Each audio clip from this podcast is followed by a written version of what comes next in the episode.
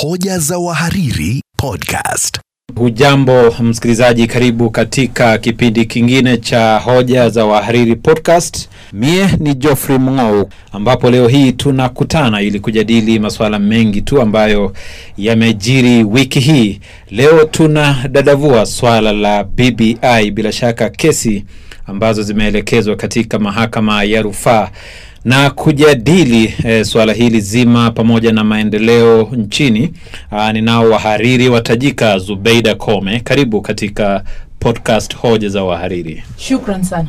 E, pia ninaye mhariri mwenza katika KTN Odeo Sirari, karibu. Asante. Ehe, nikianza na Zubeida, kesi hizi ambazo mchakato wenyewe kutathmini mwelekeo kuanzia siku ya Jumatano na kesi yenyewe kusikilizwa kati ya tarehe ishirini na tisa mwezi huu wa sita hadi tarehe mbili Julai, na wengi wanaanza kujadili kwamba je, kuna uwezekano wa kura ya maamuzi kufanyika mwaka huu? Ni swala zito sana hilo kujibu, kwa sababu italingana na muda ambao wale majaji watachukua kusikiliza kesi hiyo na pia kutoa ripoti yao ambayo itatuelekeza na kutoa uamuzi um, kuambatana na swala hili zima, kwa sababu walivyosema wameweka siku nne kusikiliza kesi hii. Wameweka muda ambao kila mmoja anayetoa hoja atautumia, ambao walisema ni saa mbili kwa kila mmoja wao, kisha kutakuwa na nusu saa kwa kila mmoja kujibu swala ambalo litakuwa limeibuliwa. Wakishamaliza, tunajua kwamba wale majaji wanahitaji muda kwenda kuangazia ule ushahidi ambao utakuwa umeletwa mbele yao, kufanya uchunguzi wao uh, binafsi, ili waje na ripoti ambayo itatoa uamuzi ambao utakuwa uh, wa mwisho kuambatana na swala hili italingana na muda ambao watachukua, lakini kuna wengi ambao wanabashiri kwamba huenda ikachukua takriban mwezi mmoja mm-hmm. kuweza kuandika ile ripoti, na tunajua kuna vipengee ambavyo vimewekwa kwenye katiba ambavyo vinatoa makataa ya mambo fulani ambayo yanastahili kufanyika. Mfano ni kipengee 89 cha katiba ambacho kinazungumza kuhusu uratibu wa mipaka. Swala hili la mipaka halistahili kufanyika chini ya miezi miwili kabla ya uchaguzi mkuu. Inastahili kufanyika miezi miwili kabla ya uh, kumi na miwili kabla, kabla ya uchaguzi. Mkuu. Kwa hivyo ni lazima wakamilishe shughuli hiyo miezi kumi na miwili ambayo ni Agosti. Kuangalia tumesalia na takriban mwezi mmoja hivi, mwezi mmoja unusu, uh, ni kibarua kigumu sana. eh, Odeo wanavyosema kwamba waasisi walitarajia kura hiyo ifanyike kufikia mwishoni mwa Julai na mengi yatekelezwe kufikia Agosti. Je, bado kuna uwezekano wa kura hiyo kufanyika mwaka huu?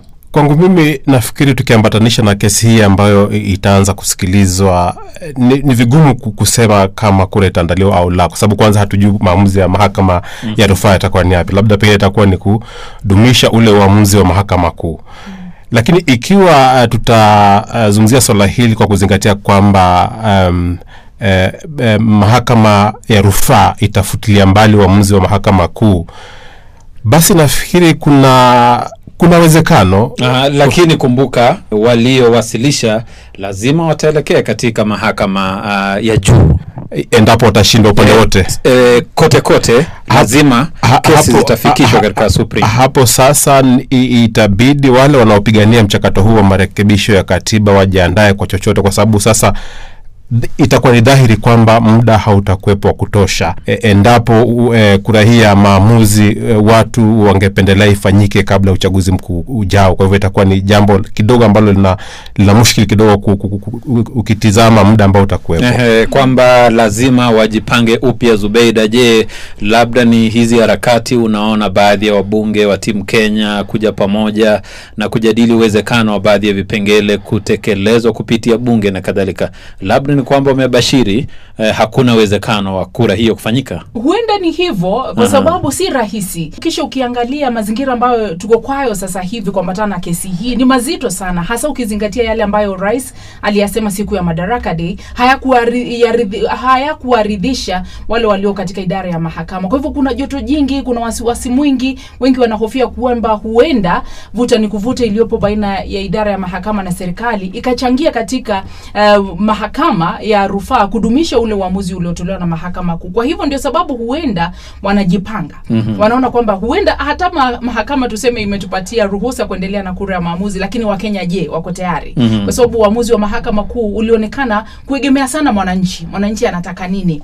Kwa hivyo wana wasiwasi, wanaona waondoe vile vipengee ambavyo vinaleta tashwishi, wapite uh, mkondo wa, wa bunge ambao mm-hmm. hauhitaji kura ya maamuzi kufanyika. Ehe, manake pale pale unamaanisha kwamba wanajipanga na hawatajipanga mia filmia, manake kuna vipengele ambavyo eh, lazima kwenda eh, kwa mwananchi kupitia kura ya maamuzi. Naam, wanakwepa hilo kwa sababu huenda mwananchi mwenyewe akaangusha. Naam, eh, Odeo eh, labda wana ile wanasema kwamba plan B, na wewe unabashiri kwamba kura hiyo itafanyika wakati gani, kama ni lazima ifanyike? ninavyoona mimi kulingana na msukumo na kauli za viongozi hawa wawili rais uhuru kenyatta na aliyekuwa waziri mkuu raila odinga eh, unapotizama kauli zao bado wana msukumo kabisa wa kutaka kura hii iandaliwe. Na nashuku kwamba hata kama haitafanyika kabla uchaguzi wa mwaka elfu mbili na ishirini na mbili nina uhakika kwamba mchakato huo marekebisho ya katiba eh, lazima yatafanyika tu. Eh, na navyobashiri mimi huenda ikatokea baada ya uchaguzi mkuu wa mwaka elfu mbili na ishirini na mbili eh, kwa sababu sioni shaka. Hata wale wanaopinga kwamba kura eh, eh, kura ya maamuzi isiandaliwe wala eh, katiba isifanyiwe marekebisho baadaye unaangalia tu hisia zao zinaelekeza kwamba katiba hii kwa kweli inahitaji marekebisho mm. na si, sioni ni kwa nini mtu yoyote awe na hofu kwamba katiba ifanyiwe marekebisho kwa sababu hata ukiangalia katiba ya marekani imefanyiwa marekebisho mara, mara nyingi tu sijui ni mara ishiri na tano kama sina uhakika mm-hmm. kwa hivyo nafikiri eh, kwa swali lako kulijibu eh, ubashiri wangu ni kwamba uh, kuna uwezekano endapo wakashindwa hawa vigogo wawili kushinikiza kura hii iandaliwe kabla ya uchaguzi mkuu ujao, bado kuna azma ya kutaka katiba ifanyiwe marekebisho na lazima itafanyika baada ya uchaguzi mkuu ujao. ah, na mimi ninapinga pale. kile ambacho wamekisema. Uangalie pia uh, shinikizo ambazo zinatolewa hata kutoka kwa viongozi wa kidini. Jana tumewaona wakizungumza wakisema kwamba mazingira tuko kwayo sasa hivi hayaruhusu kura ya maamuzi kufanyika kabla ya uchaguzi mkuu. Kwa sababu mchakato hata wa kuwateua wale makamishna wa IBC haujakamilika. Kweli. hatujui utakamilika lini. Mhm. ni lazima tume IBC iwepo ili tuweze kuandaa kura ya maamuzi, Kwa sababu unakumbuka hata uamuzi uliotolewa jana na rais wa idara ya, ya mahakama ama mahakama ya rufaa Naam. alisema wale ambao watateuliwa sasa hivi wasigusie swala hili la la kuandaa kura ya maamuzi. Mhm. Kwa hivyo kuna vi, vikwazo vingi tu ambavyo vinajitokeza. Pia swala la fedha tunazo za kuandaa kura ya maamuzi, kisha mwaka kesho tena tuingie Eh, manake kulikuwa na mjadala mara bilioni kumi na mbili au ni bilioni mbili na kadhalika, lakini uh, mimi na mkosoa mwenzangu e, anaposema kwamba e, kura hiyo huenda ikafanyika baada ya uchaguzi mkuu ujao.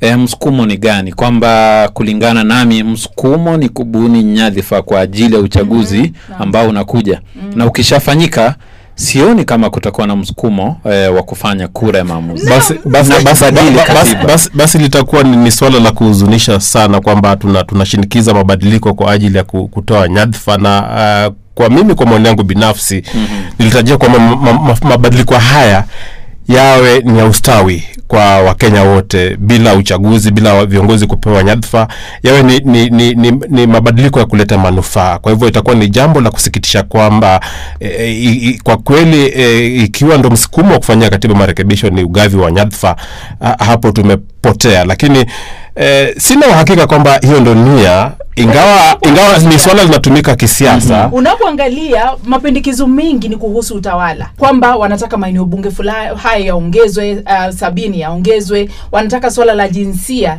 kwamba lihakikishwe kwa sababu wameshindwa kutimiza kupitia bunge. Ndiposa wanapendekeza sasa hivi swala la jinsia pia lizingatiwe. Kwa hivyo unapoangalia baadhi ya mapendekezo yanalenga sana utawala sio no. sana mwananchi kwa sababu no. ukiuliza kuhusu faida kwa, kwa vijana na kadhalika ni kipengee kimoja kimoja vipengee vingi na hivyo ndivyo wengi wanataja kwamba ni vionjo vionjo tu.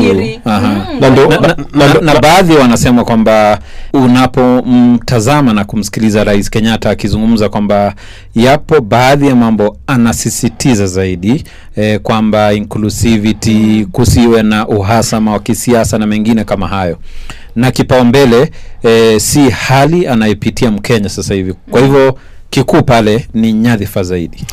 Ni, ni, ni, ni, swala ambalo kwa kweli kwa, kwa mkenya yeyote lina hata ukikwenda pale mitaani uzungumza na wakenya ni swala ambalo linawakera wengi. Lakini eh, kama ilivyo dasturi kwa wakenya wanasiasa mara nyingi huwa na, na, na kifua. Wat, wataweza kushinikiza ndio kwa, kwa jinsio kwamba eh, mabadiliko haya yafanyike kwa ajili ya manufaa ya wanasiasa kupata vyeo zaidi.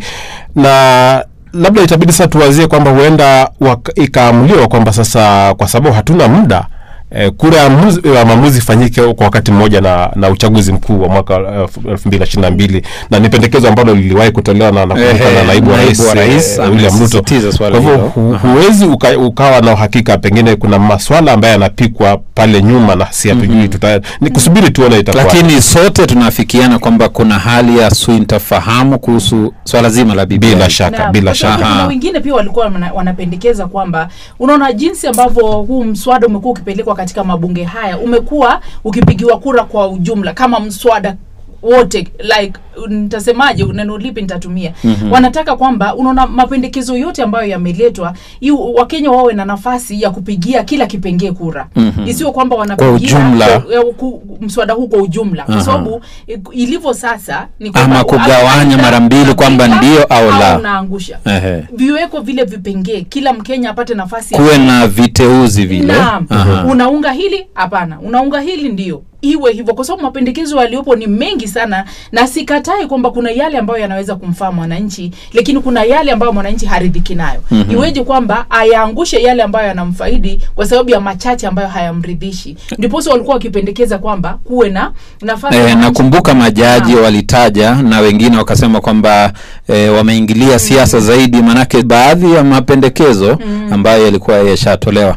Hoja za wahariri podcast. E, ni hoja za wahariri podcast. Uh, msikilizaji, tukiwa na Zubeida Kome na Odeo Sirari ni wahariri hapa e, shirika la Standard. A, tukikamilisha kuelekea swala la mwisho e, maendeleo nchini ume, tumemtazama Uhuru Kenyatta amekuwa Nyanza a, kwa siku kadha na Raila Odinga na mengine kama hayo. Miradi imezinduliwa na zipo kauli kwamba ni maendeleo ya ubaguzi. Unasemaje eh, Bi Zubeida? Wajua, mimi ninavyoangalia maendeleo yanavyotekelezwa humu nchini, huwa viongozi wanayatekeleza kwa ile, wanajaribu kuonyesha ni kama favor wanamfanyia mwananchi, na ni jukumu lao kuhakikisha kwamba nchi inastawi jinsi ambavyo inastahili, na ndiposa tulileta ugatuzi, ndio maendeleo yamfikie mwananchi, hata yule ambaye yuko kule mashinani. Lakini unapokuja, wanapokuja katika maeneo yetu, wanaonyesha ni kwamba ah, unaona sasa tumewaletea hii, tumewafanyia. Ni haki yangu kama mwananchi, kwa sababu mimi ni mtozo wa ushuru, kuletewa yale maendeleo bila kuwekewa masharti au bila kuonyeshwa kwamba ah, unajua sasa mimi ndiye nimekuja kuwafanyia. Ni haki Kwa hivyo wanatumia maendeleo kuwa kivutio Chambo cha na chambo cha kisiasa pia. ambayo haistahili. Na alafu kisha kuna yale maeneo ambayo unataka sana kwa sababu unaangalia kura uh, nitafaidika vipi? Huwa ni sana maslahi. Mm-hmm. na kuona utafaidika vipi katika kuyaleta yale maendeleo. Na ndugu Odeo eh, Sirare kwamba maendeleo ni kwa kigezo cha urafiki zaidi, ndivyo wanavyosema watu. Na Oparanya pia amelalama wiki hii kwamba je, inakuwaje eneo la magharibi? Limetengwa, na watazungumza pia wale Ukambani na maeneo mengine nchini. Wewe unasemaje? kwa maoni yangu ni siasa na nikikuuliza siasa ni nini utaniambia ni nini kuna msomi marekani anaitwa laswell aliwahi kuelezea neno politics katika definition yake nitatumia kimombo kidogo kwamba politics is who gets what and where sasa unapoona kwamba kuna maslahi zaidi katika siasa. siasa ni maslahi na inahusu ugavi wa rasilimali sasa mm-hmm. ukiona kwamba eh, eneo la nyanza kwa sasa hivi linapata mgao wake basi viongozi wa kule wamefanikiwa katika kuzungumza kufanya kushawishi serikali kuu itoe mgao kwa hivyo watu wataingiza mambo ya ukabila wazungumze uh, mengine lakini ukiangalia siasa katika maelezo ya siasa hayo yanaambatana na maendeleo na ugavi wa rasilimali za kitaifa. Kwa hivyo ukiona kama eh, eneo la Nyanza limeweza kufanikiwa mara hii kupata miradi ya maendeleo Na ni eneo ambalo limetengwa kwa miaka mingi. Eh, ni eneo ambalo limeweza kutengwa kwa miaka mingi. Kwa hivyo ina, inaonyesha kwamba labda kiongozi wa eneo hilo ambaye ni waziri mkuu wa zamani Raila Odinga amefanikiwa katika kuishawishi E, serikali kuu kwa hivyo tusitegemee sera na mipango ya maendeleo ya serikali tutegemee urafiki hamna cha urafiki hapo. Siasa ni ushawishi. Unapoweza kushawishi. Na halijaanza juzi eh, swala lakini ametaja bi zubeida e, tuna katiba na tuna ugatuzi. Kwa hivyo kuna taratibu na mifumo ya kuhakikisha kwamba maendeleo yanafanyika kwa usawa. Ndivyo hivyo katika ugatuzi. kutegemea ushawishi ama misingi tuliyoweka. Ndivyo hivyo katika ugatuzi e, pia swala la, la, la, la, la, la kugawa rasilimali. Bado ni siasa hilo tu. Mm-hmm. sasa hivi labda pengine itaonekana kwamba eh, eneo la nyanza limeangaziwa sana labda mtu atafikiria labda pengine ushawishi wa mtu fulani urafiki fulani umeingia ndani. Lakini ukiangalia maeneo mengine kwa mfano kabla hakuja kuwa na prokushani katika serikali ya jubilii kuna minong'ono iliendelea kwamba maendeleo yalielekea sana eneo la rift valley kwa mfano na, maeneo, maeneo ya mlima kenya. Kwa hivyo inakuwa ni zamu lakini kwa maoni yangu. tuangalie maendeleo kwamba eneo fulani liwe na maendeleo si jukumu la rais peke yake kuhakikisha hilo. Ni kweli. Viongozi tunaowachagua pia rasilimali wanazopewa wanazitumia vipi kuna mjadala nilikuwa nikiusikia katika redio maisha. Mm-hmm. walikuwa wakizungumza kuhusu wale viongozi wanaowachagua. Mara nyingi uchaguzi uliopita wengi walisema kwamba tuchague viongozi kwa sababu hawa wazee tunataka waende nyumbani hawafanyi kazi. Na wengine wakaulizwa nakumbuka walikuwa wakiulizwa na Anjogu mm-hmm. anawauliza wale vijana ambao wamewachagua wamefanya nini?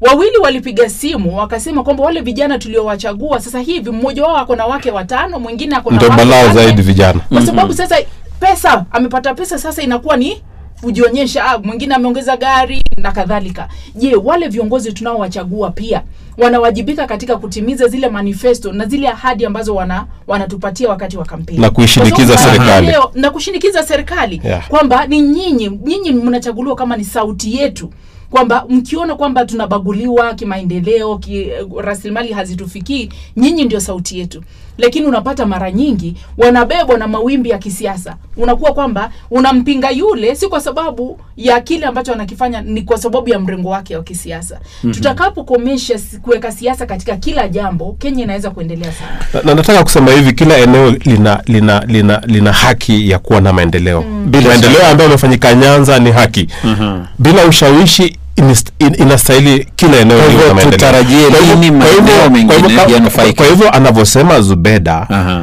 hayo ni jukumu la viongozi kutoka maeneo hayo. Mm. wawe pia na ushawishi wawe pia na mwelekeo. Sio kwamba wakienda kule ni kujinufaisha wao. Waweze kushawishi mfuko wa kitaifa hela ziweze kutolewa kufanya maendeleo katika maeneo kwa hivyo bado ninapinga kwamba ushawishi. tutegemee kushawishi badala ya mifumo. Uangalie ki- kila kitu kina ni kina kinarudi kwa yule kiongozi ambaye tumemchagua mm-hmm. kwa sababu ugatuzi ulipokuja tuliona wakiweka miungano ya kaunti. Miungano ya kaunti kwa sababu unaangalia wewe kama mng'ou umetoka kaunti jirani ni nini uko nacho ambacho kinaweza kunifaidi? Tunaweza kushirikiana vipi ku, isiwe kwamba najenga hospitali wewe una hospitali. Naweza kutumia kile ambacho niko nacho na wewe pia utumie kile ambacho uko nacho tuweze kusaidiana kubadilishana mawazo kushirikiana kibiashara kustawisha kaunti zetu. Mm-hmm. lakini miungano ya kaunti ilifikia wapi haijatimizwa. Kwa hivyo ni sisi kama raia kwanza tudai uwajibikaji kutoka kwa viongozi na viongozi tuliowachagua wadai uwajibikaji kutoka kwa walio katika ngazi za, za utawala Aha. ili tuweze kufikisha maendeleo katika na uh, bila shaka eh, tukikamilisha hizi dakika mbili uh, nikianza na ndugu odeo sirari unaangalia kenya gani kuanzia sasa mustakabali kwenda mbele kisiasa na kisheria mivutano inayoendelea? Kwa ufupi. Kwangu mimi bado na natabiri kuwa na, na, na, na, na kenya ambayo bado ina misukosuko ya kisiasa bado hatujakomaa katika demokrasia yetu bado mm-hmm. tuko njiani. Lakini nafikiri tutafanikiwa katika kizazi chetu kuona mabadiliko pengine baada ya chaguzi moja mbili hivi tutaweza kupata mabadiliko ya kweli wakati kizazi cha sasa kilichoko uongozini kitaamua kwenda mapumzikoni mm-hmm. tupate viongozi wengine ambao uh, ni, ni, ni, ni wasafi kifikra labda pengine ndo kutakuwa na utulivu lakini navyoona mimi navyotabiri mimi bado tuna msukosuko demokrasia yetu bado changa inazidi Bi Zubeida, unaona Kenya gani? Kesho kesho kutwa? Je, Kenya bila lalama e, Kenya bila mivutano ya kisiasa? Kwenda mbele. Na bila mivutano baina ya serikali tendaji na idara ya mahakama. Ubashiri wako ni gani? Najua kenya vile ambavyo odeo amesema bado tuko katika harakati za kukomaa kisiasa. Sidhani tumefika pale lakini tumeanza kuyaona mabadiliko ambayo yatawashtusha wengi hata katika uchaguzi mkuu ujao. Kwa sababu ilivyokuwa kuna wengi walikuwa wanasema kwamba hawezi kumdhubutu rais endapo umetoka katika ngome yake lakini tumeona hilo likifanyika. Tumeona vyama vya kisiasa vikijitokeza, viki vikizalishwa hata katika maeneo ambayo yalidhaniwa kwamba ni ngome ya mtu fulani ngome ya chama fulani cha kisiasa. Hayo mabadiliko tutayaona katika mm-hmm. uchaguzi ujao. Lakini kusema kwamba tutaondoa ukabila katika siasa zetu bado ni safari. Bado tuko tuko katika hiyo safari. Au zile siasa za kusema mtu wetu mtu wao bado tuko katika safari ya kujiondoa pale. Lakini katika uchaguzi mkuu ujao tutayaona mabadiliko ambayo wengi hawakuyatarajia Naam, uh, bila shaka tutashuhudia mabadiliko mengi. Shukran uh, Zubeida Kome na shukran Odeo Sirari kwa kipindi hiki cha hoja za wahariri podcast. Uh, juma lijalo, msikilizaji, tutazamia swala zima la maendeleo na iwapo Uhuru Kenyatta ataacha rekodi ya maendeleo au la aliyetekeleza aliyoshindwa kutekeleza na mengine mengi ni katika kipindi kijacho mie ni Geoffrey Mng'ou kuonana ni majaliwa Hoja za Wahariri Podcast.